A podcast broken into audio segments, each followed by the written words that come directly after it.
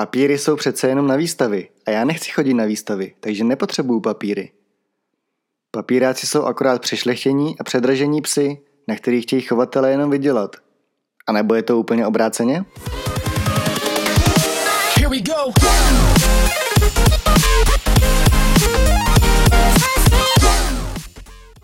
Je to tak, i když jsou kříženci, jo, každý pes bez papíru je vlastně kříženec, ať vám chovatel napovídal cokoliv. I třikrát až čtyřikrát levnější, množitelé z nich často mají větší zisky než chovatelé psů s papírama. Jak je to možný? Pokud si právě vybíráte svého nového parťáka na cesty, měli byste vědět, proč jsou papíry důležité. Podíváme se trošku za oponu a pokusím se vám vysvětlit, že papíry opravdu nejsou jenom na výstavy, i když si to i v dnešní době spousta lidí stále myslí. Moje jméno je Radek Vandra, jsem marketák a fotograf, co má dvě úžasné borderky, se kterými hrozně rád cestuju a poznávám svět. A právě o cestování se psem píšu blog greenmind.cz. O některých tématech se ale lépe mluví, než píše, a tak jsem se rozhodl spustit i podcast, který právě posloucháte. Tak jdem na to!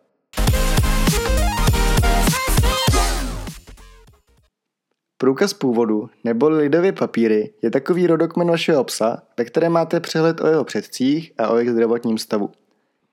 Lidé, kteří si koupí psa bez papíru a nepohybují se aktivně v kinologii, tak většinou argumentují některými z mýtů, které jsou ohledně psů s papírama rozšířeny.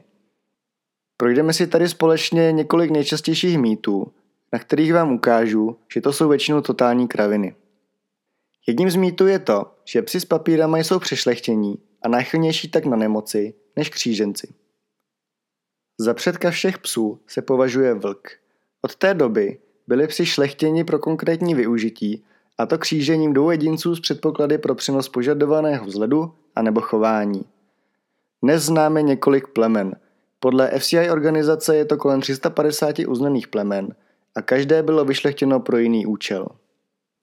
Z tohoto důvodu se bohužel v dnešní době nevyhneme ani přešlechtění – a tak například mopsy, buldočci a ostatní psi s plochým čumákem se celý život tak trošku dusí.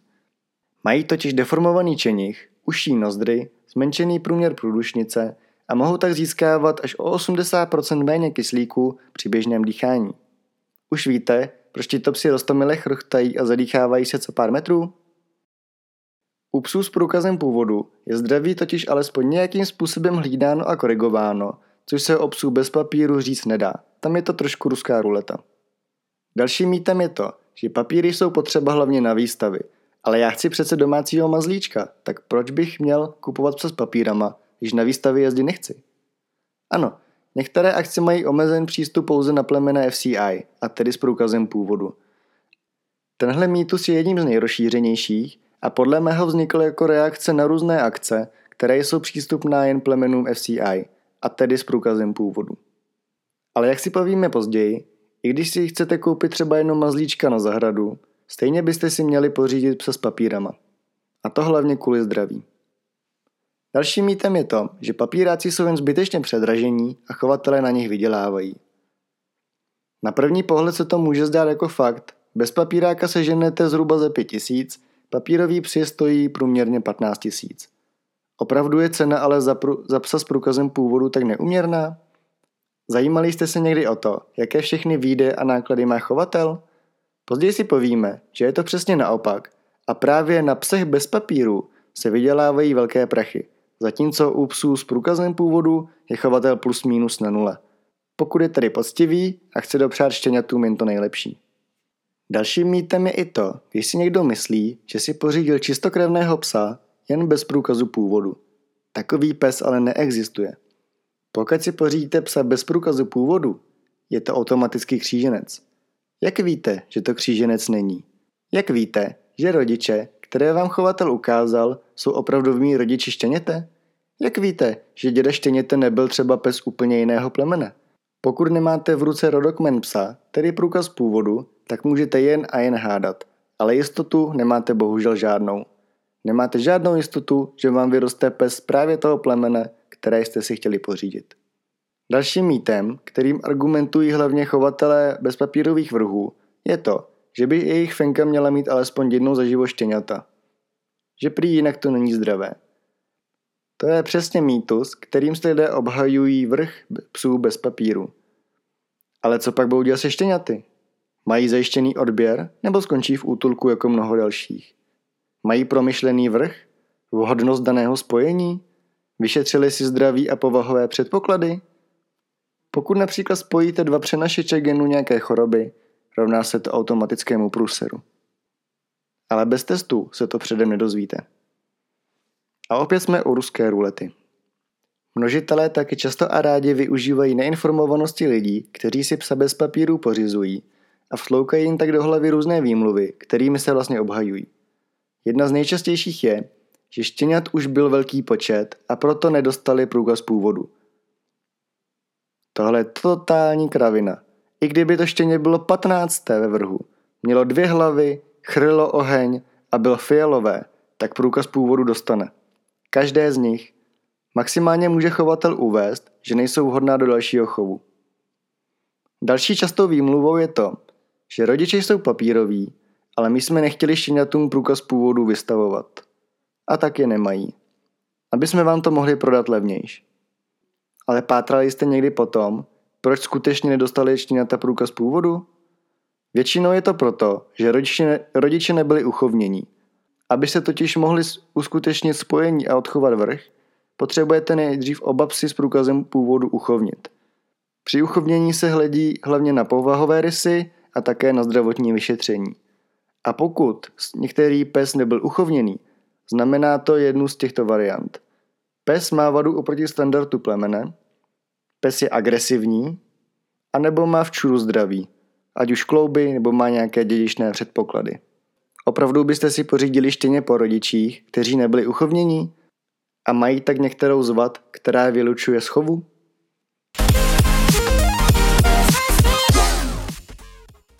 Trh se psy bez papíru je čistý biznis. Fungují moc dobře utajené množírny, ve kterých panují otřesné podmínky. Feny tam mají jeden vrch za druhým, tedy dvakrát ročně, pořád jsou březí a fungují vlastně jen jako taková továrna na štěňata. Pokud ale zavítáte do takové množírny, často to ani nepoznáte, protože množitelé samozřejmě budou chtít zamé stopy a ukáží vám jen to, co chtějí, abyste viděli. Můžu vám také přivést jakože rodiče štěněte, abyste je viděli. Ale jak víte, že to jsou opravdu rodiče toho štěněte? Vy neznáte opravdové rodiče. Vy můžete jen věřit těm lidem, že vám opravdu ukazují ty pravé rodiče. Ale jak můžete věřit lidem, kteří chovají psa bez papíru, i když se v té problematice musí vyznat? Pokud nemají co skrývat a myslí to schoven daného plemene vážně, tak by jednoznačně volili cestu chovu s průkazem původu. To je důležité si zapamatovat a uvědomit. Pokud se podíváte na zdraví psa bez papíru, vy si vlastně kupujete takový black box. Vy nevíte, co v té linii bylo za choroby, co v té linii bylo za předpoklady a co v té, na co v té linii ty daní psy a předkové štěněte trpěli. Nevíte to. Můžete jen doufat, že se žádná choroba u vašeho štěněte neprojeví a často se taky neprojeví. Ale je to stejné jako v ruské ruletě. Třikrát zmáčknete, nic. Po čtvrté zmáčknete a náboj vystřelí. Když to převedu na auta, abyste si to lépe představili, riskujete v podstatě stejně, jako když si koupíte auto bez prohlídky, za pár kaček, může vám vydržet roky, ale je tu dost velká pravděpodobnost, že se rozsype. A to, co ušetříte teď při nákupu štěněte, to často přeplatíte později za veterináře.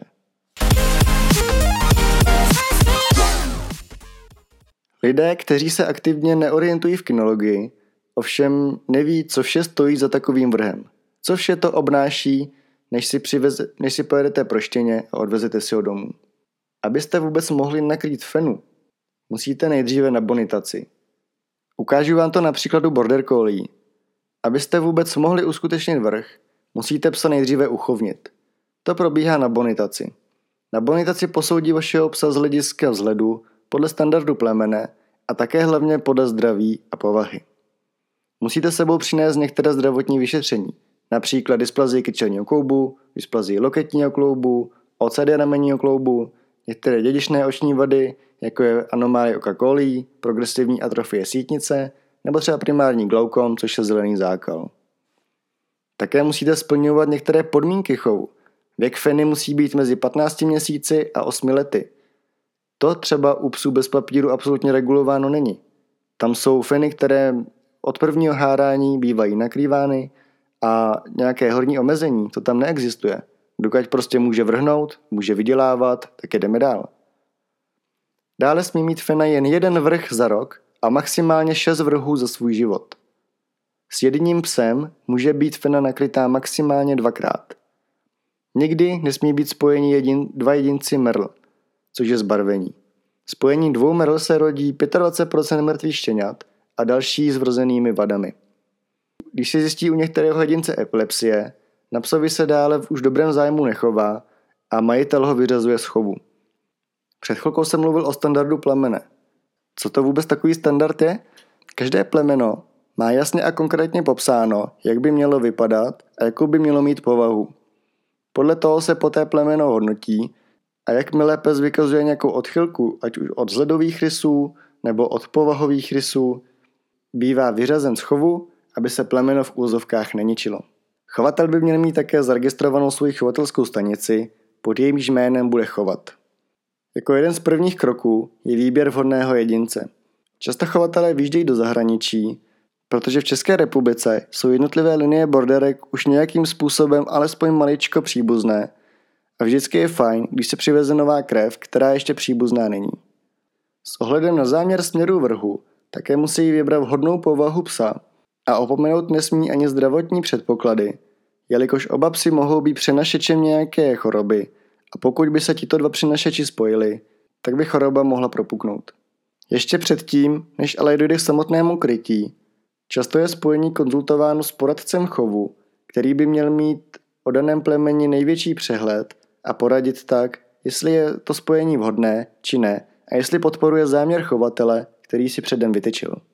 Když máme tohle všechno vyřešené, máme i vystavený krycí list, můžeme přejít na samotné krytí, za které v zahraničí zaplatíte třeba i 20 tisíc.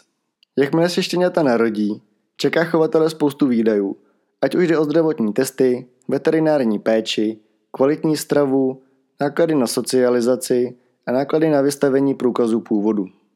Když si uvědomíte, že štěnaté jsou u chovatele přibližně dva měsíce, náklady se vyšplhají poměrně vysoko. A tady narážíme na další rozdíl mezi kvalitním chovatelem a pouhým nožičem.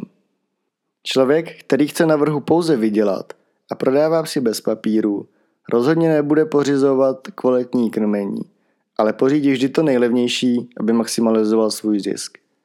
Na nějaké zdravotní testy můžete zapomenout. U veterinární péče budete rádi za povinná očkování. Se socializací si množitel určitě lámat hlavu nebude. A tak dostanete štěně, které může být bázlivé, bude se bát všeho nového, nebude umět komunikovat s ostatními psy a vyroste vám pěkný posera. Socializace je jedno z nejdůležitějších období každého psa. A to, co v tomhle období podceníte, tak budete jen hodně těžko dohánět zpětně. Dalším rozdílem mezi množitelem a chovatelem je ten, že množitel vám často dá štěně klidně po měsíci, jenže štěně potřebuje být nějaký čas u své matky, která ho naučí spoustu věcí. A jak by tedy měly vypadat štěňata před opuštěním domova? Měly by být vakcinované, odčervené, očipované, přihlášené do plemené knihy, správně socializované a často i zkontrolované poradcem chovu.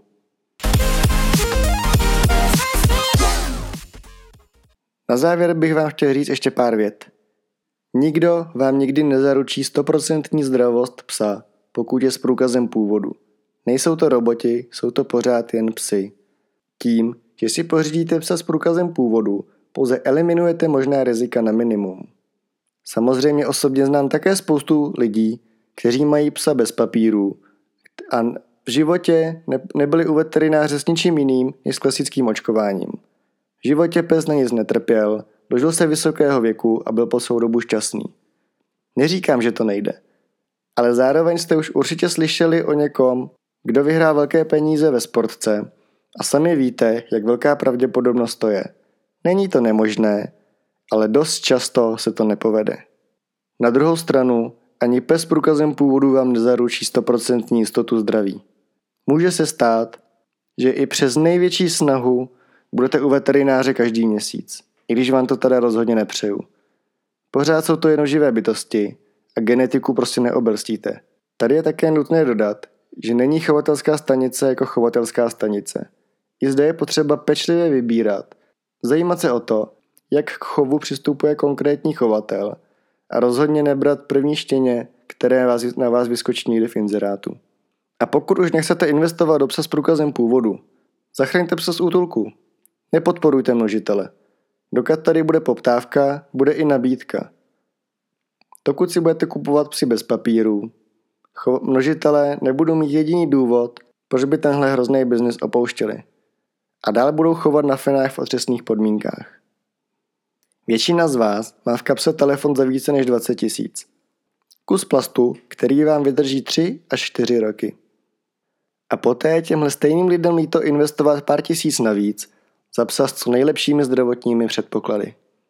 Není to trošku zamyšlení?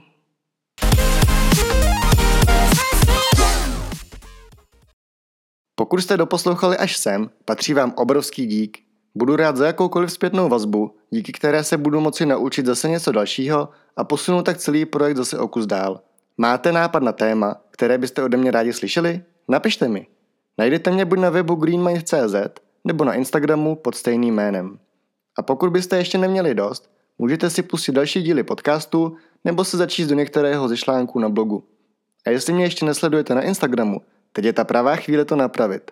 Tak zase příště. Ahoj!